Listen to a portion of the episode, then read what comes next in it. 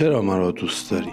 دوستت دارم نه تنها برای آنچه که هستی بلکه برای آنچه که هستم هنگامی که با تو هم روی کرافت روزی دختری از پسری که عاشقش بود پرسید چرا مرا دوست داری؟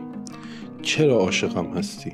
پسر گفت نمی‌توانم دلیل خاصی را بگویم اما از اعماق قلبم دوستت دارم دختر گفت وقتی نمی‌توانی دلیلی را برای دوست داشتن پیدا کنی چگونه می‌توانی بگویی عاشقم هستی؟ پسر گفت واقعا دلیلش را نمی‌دانم اما می‌توانم ثابت کنم که دوستت دارم. دختر گفت اثبات؟ نه من فقط دلیل عشقت را می‌خواهم. شوهر دوستم به راحتی دلیل دوست داشتنش را برای او توضیح می‌دهد اما تو نمی‌توانی این کار را بکنی.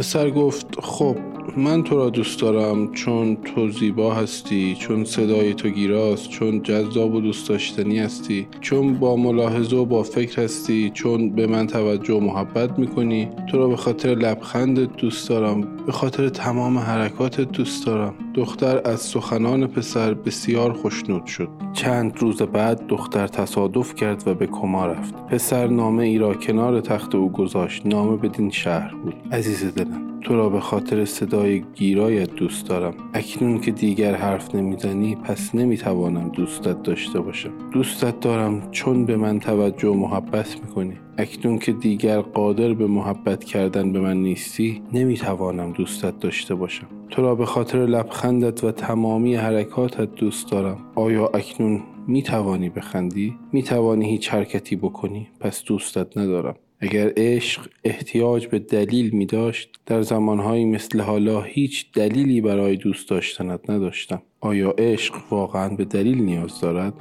نه و من هنوز دوستت دارم عاشقت هستم